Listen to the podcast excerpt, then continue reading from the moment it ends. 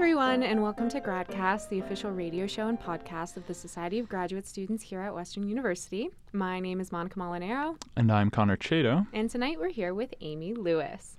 Hi. Thanks for having me. no problem at all. Um, so, to start, Amy, do you mind telling us a little bit about yourself and what you're doing here? Yeah, um, I'm a Master's of Science of Nursing student here at Western with the School of Nursing.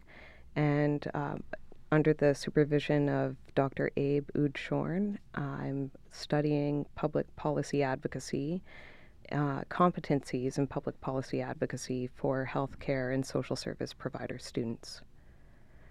Okay, so there's a lot to unpack within that, I feel. Yeah. So, where do we start? Is this was this a project that you had conceptualized yourself or So, it started with my participation as a graduate research assistant on the Mobilizing Narratives for Policy and Social Change project. And that's a mouthful as well. But um, in that project, we are looking at how narratives are used to create policy and or social change. And as a subset of um, that project, I was able to ask different questions of the research participants as as we had been interviewing participants in this study, uh, we found that at least in our thematic group of poverty and inequality, that not everyone is using narratives solely in their work, and it was almost like stories were a bit on the back burner, and and so I wanted to ask questions that were more broad as to how community-based organizations engaged in public policy advocacy work. And um, and the knowledge and skills that they they use in that work because we have students we have our healthcare and social service provider students who are expected to graduate with competencies or skills in advocating for healthy public policy. But when you speak with students or you speak with the graduates or you speak with professionals, even faculty, um, those skills aren't, aren't really de- established. So they don't really know how and um, how to advocate for healthy public policy in these policy issues. And, and that's, that's, an, that's a problem because a lot of our health is influenced by public policies. So there's also a risk that if you don't know how to advocate for public policy in the right way, you could risk harming your own career or harming the initiative that you're trying to achieve change in. So it's really it's really important that we have providers who are exposed to stories of people and, and, and their inequities um, to understand how to make change in the conditions that lead to contributing to these inequities and that they do it well. And they do it while protecting their career and they do it effectively while maintaining relationships with those who are in decision making power. So it's, um, there's a lot to it. It's a big project, there's a, uh, a big aim here, but it's, it's for the greater good. Um, so I'm taking uh, the from the interviews that I'm conducting with these community based organizations, I'm looking at how they conduct or engage in public policy advocacy work. And then I'm going to extract the knowledge and skills that they use to do this work. And then I'm going to translate those into educational competencies that schools can apply to their programs.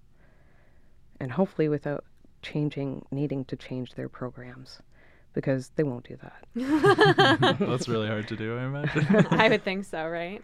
Okay, well, I already have a couple of follow up questions from that. You kind of already answered one for me, but I guess I think I want to start off with why narrative? Why narrative? So the narrative was. It, it was selected in the larger study. So it's about mobilizing narratives. And there's not a lot of research on narrative work and how narratives are used to create change, but we see some initiatives like the Me Too movement and um, and others here in Canada, uh, like the Truth and Reconciliation Commission, where stories are used to highlight the experiences of people who are experiencing inequities, and they can be very powerful in in an emotional way and compel people, motivate them to act more than stats.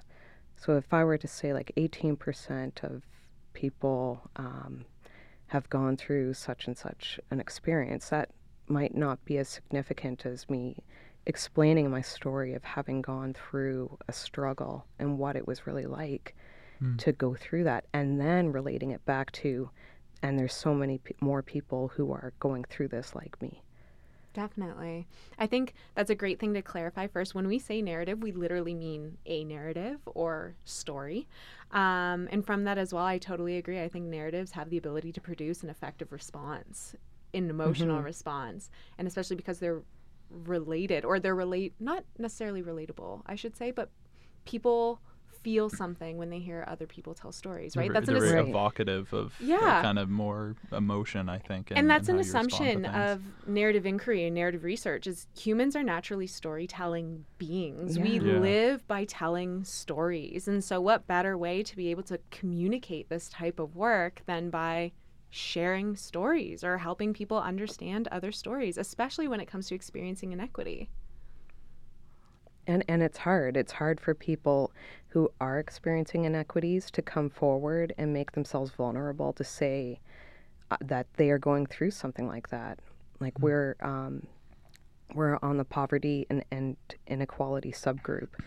So who wants to come forward and say that they're living in poverty they're not able to pay rent they're experiencing homelessness or some sort of issue that has contributed to their inability to work or to participate in society in a way that um, we expect others to.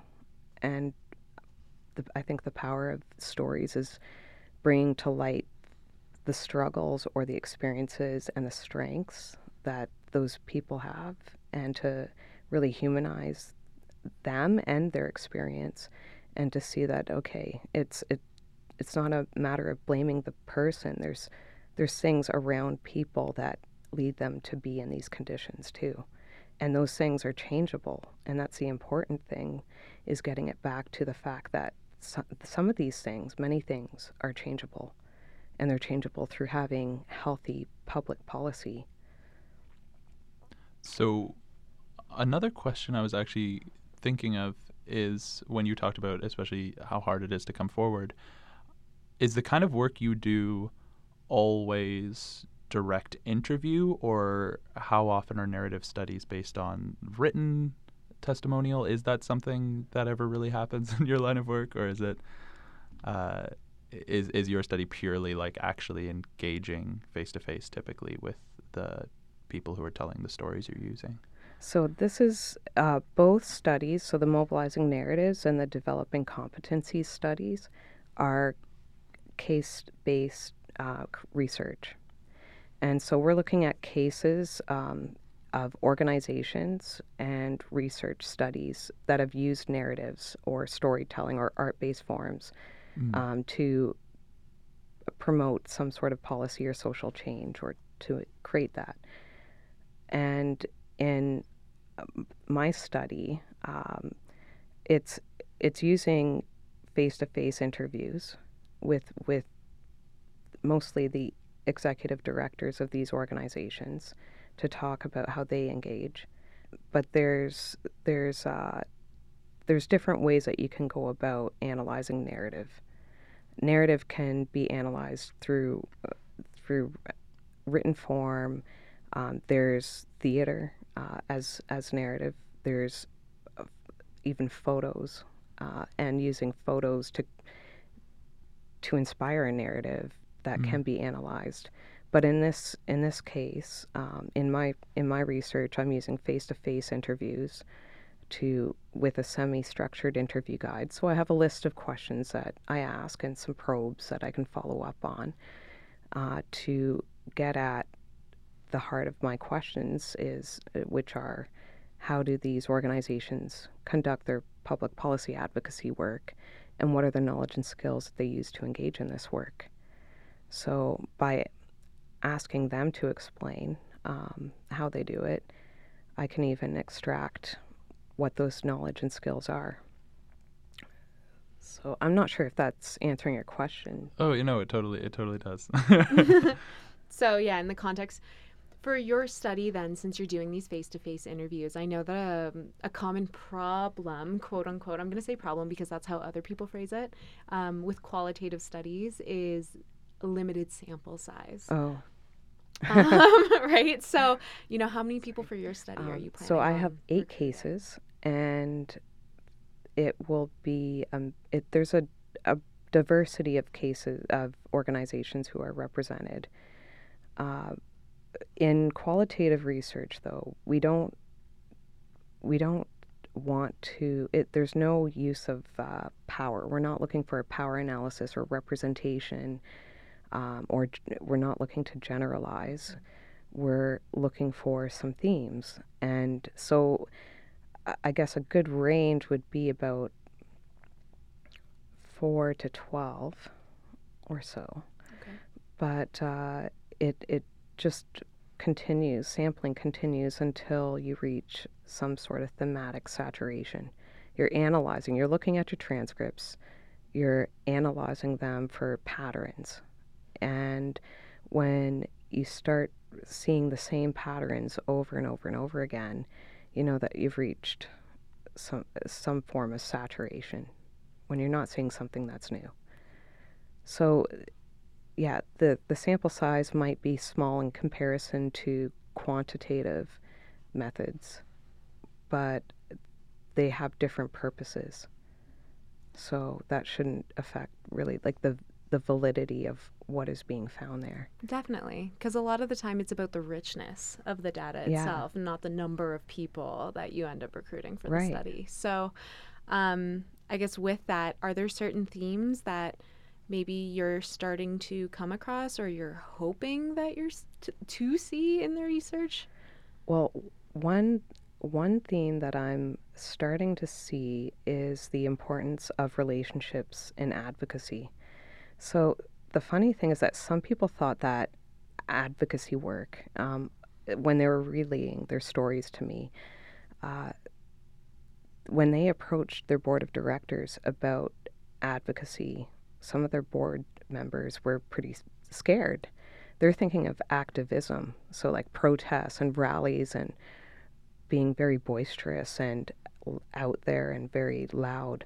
And that all that does is it it's effective for some things, but in a lot of the work that community-based organizations do, which also relates to healthcare providers, you need to maintain relationships, good relationships with those who are in power because it's a long-standing relationship that you're going to have in the community. So those rallies and demonstrations and protests are effective for like that in that moment. But then what are you going to do the next day when you need to sustain yourself? Like yourself being the organization and the people that you're serving. So when they explain that advocacy is really about being diplomatic and having good relationships, getting to know their the municipal um, government that's in power, the councillors, MPs, MPPs. uh, There's a lot of um, relationship building that goes on in the background. So they're meeting with them. They're discussing what their strategy is, what their uh, what the goals are of the municipal government, and how can that community-based organization, with with their mission and goals, work alongside the government to help them achieve their aims, and that that which happens over time helps to create and build and strengthen those relationships when it's done well and it's done well consistently. it really just sounds like uh, communication, which I think is interesting That's because big. that's that's I, I think not the way advocacy is often used. I think it, it is definitely an important note that it's it, it seems easy to confuse with like uh, protest and and uh, what's Mhm. ultimately disruption or, or or trying not to um, trying to like fight against advocacy definitely I guess is a lot more about working with Exactly. yeah I Yeah. guess from that as well, in terms of this advocacy and this communication that's happening, do they ever allude to the fact that having this communication and establishing these relationships do end up at the end of the day helping these individuals that are experiencing different inequalities? They they do because it helps to sustain services and programs and funding. Those relationships are really critical, but and it's not just in the decision making of the municipal government. I'm not I'm not saying that because they're working really hard too to service people within their community. They have a, a very they have a fixed finance uh, financial budget, so there's limitations in what they're able to do, but they, from how I, from what I'm understanding in, in the mobilizing narratives project, when I'm speaking with them, uh, they're they're working really really hard to to try to serve those in their community, but they're also they're also experiencing limitations in the resources that they have to solve the problems. Right. So it ends up almost being a little bit cyclical in Yeah. that like how are we supposed to get ourselves out of this turning wheel if the people that we're going to don't have the resources and then the people that don't have resources are going to the community-based organizations but in order for community-based organizations to get more help they need to go back to those Right. municipal resources So there's it it requires innovation and just looking at how things are done and how can they be done differently. Um, and, and that goes to a lot of the research work that's being done at Western and with, uh, you know, Lawson Health uh, uh, Research Institute and and CRHESI, the Center for Health Equity, and uh, there there's just so much activity here on campus that is looking at how do you rework systems so that it's it's cost effective and most of all better for people who are using these services and these programs and for who are running them. The the community based organizations are not um, they want to help save save people right? But there it's uh it just there's just a balance of what is it that they can do and um, who's able to help who can help. Sometimes they're they're they have a goal in mind like to build something new like to build a new shelter and uh, and they want to raise funds for that they need to raise funds and they so much funds that they haven't raised before and they're being told, well, no, no, you can't do it because you've never done it before. So even those attitudinal roadblocks, those can be uh, major barriers. But um, but persistence. I'm I'm hearing another theme in, in the work is persistence in in the advocacy work that you're doing because this is uh, often over a long long time that this change has to occur. So it, it's not even within a year's time. A lot of this is happening over the period of a decade. And it's kind of fast, like that's relatively fast. So if we look at supervised consumption facilities, which has been a huge issue uh, in the media, that started in Canada. Um, advocacy for that started around the early 1990s in Vancouver. it just get a- originally started out of a van didn't it if i'm not mistaken Uh, well, you know, there were a lot of underground um, s- uh, injection sites that were going around. So it's, I, I don't know exactly where it all started like that, but uh, the first sanctioned facility was in uh, a building on in Vancouver, in the downtown east side of Vancouver. But there were, um, yeah, there was a lot of advocacy work. Even nurses, uh, the Registered Nurses Association of British Columbia had uh, included supervised injection as a nursing scope of practice, which allowed nurses to oversee supervised injection of illegal substances and prevented them from getting charged with a crime because it was part of their scope of practice.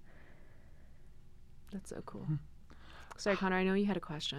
I was going to ask what uh, the supervised consumption term was, and then I realized it's safe safe injection. So Yeah. So the term it's all keeps good. changing. The term um, safe injection sites, supervised consumption facilities, and um, it it is changing a lot. Mhm. Right. Okay. So my next question then kind of goes to the back end of your research in terms of developing different competencies or tools to create different competencies, if that makes sense. If I'm using those terms correctly, I guess. Um, do you have anything in mind currently? Are there things you're seeing in the data that makes you think like, oh, maybe setting something like this up would be good, or educating in this way might end up being beneficial? Is there anything like that that you're seeing, or at least that you maybe have sparked some ideas about? So from from the data, I'm hearing from the participants that experiential learning opportunities is critical. So being being involved in um, in the work directly and seeing how it's done is one of the best ways to learn about how to do this. Uh, but if that can't be done, then there's also a case study that you could do in class like case study um, case study work from in from more informal discussions with other students and even from myself i'm more geared toward the experiential learning side uh, because you can read about something but it's it's a lot different when you're actually involved and you're seeing it and you're in the moment and you're you're watching it like going to the the gallery and uh, and seeing those arguments and the case the case for something unfold. Um, you can also evaluate in your own mind like was that persuasive? How did what did they do that worked? What did they say that maybe didn't work? And how do i feel about what they said or about their issue? Am i persuaded? So there's um, there's many opportunities for for learning here but i think one of the best ones is uh, the experiential. Okay. Within that, then, do you have examples of specific experiential learning? Not processes, but I want to say experiential learning experiences, then, because I don't know how else to say it, that students could go through that you would think would be most beneficial. And by all means, I understand that you might be extrapolating here, but yeah so i'm just kind of going off the cuff uh, i'm i'm thinking if if they can see a real world issue that's happening in their community and if they're able to take that problem that they're interested in and break down a plan as to how they could advocate for that particular problem then that that's uh, a good uh, I guess strategy to go about about uh, learning it experientially. So you can start it in the, in the classroom. You can start it with uh, um, with going over how, with students engaging in what is interesting to them, and then having them develop uh, a research a strategy on how they're going to research the problem, how they're going to identify the problem, what they should do to present the problem, who they should present it to, and who might they involve in um, in addressing it. right. So, like a problem based learning strategy. It it kind of it yeah it kind of is yeah. Okay. So moving forward then, um, why did you want to get into this kind of research? What motivated you? It's something that I've always been attracted to making change on a broad level. So a lot of people expect when I say that I'm a nurse because I am a registered nurse, a lot of people ask me if I work in a hospital or they expect me to. And really nurses can be what what I didn't know until I actually entered my first year of nursing school was that nurses can work in education, they can work in research, they can work in community, they can work internationally, they can travel, they can do so much. There's so much flexibility. And really, they, I don't think that it's the profession is as valued as it should be for what they are what nurses are able to do and that is looking at conditions that lead to illness or health and being able to spot conditions that contribute to health and conditions that contribute to illness and putting people in positions so that nature can act upon them. And I'm borrowing that from uh, Dr. Laurie Gottlieb, which I heard her say at, at a conference, which was just beautiful, is that nurses put people in positions for nature to act upon them.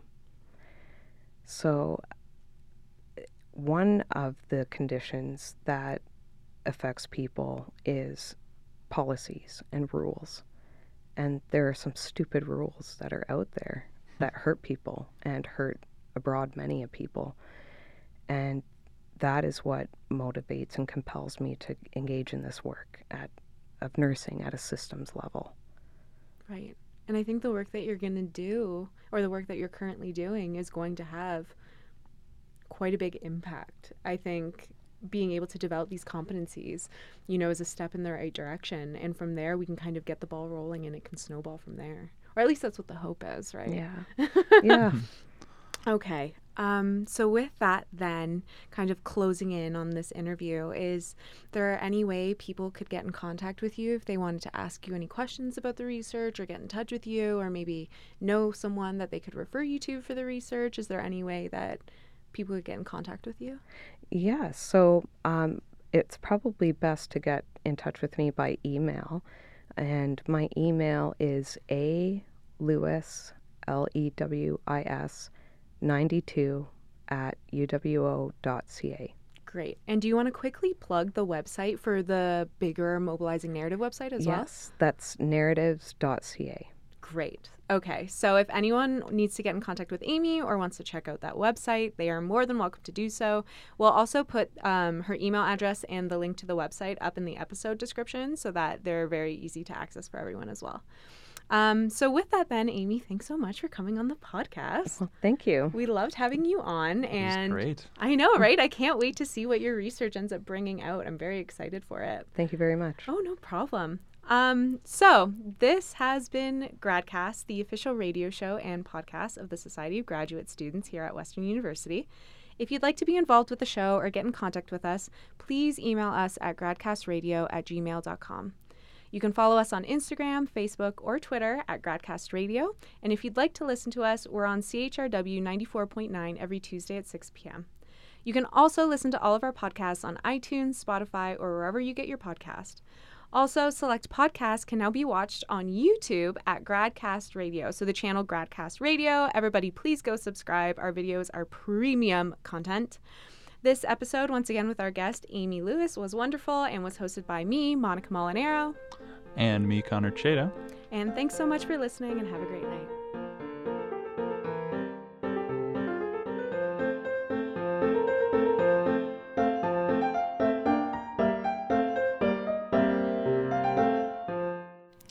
The Gradcast theme tune has been composed for us by Matthew Becker.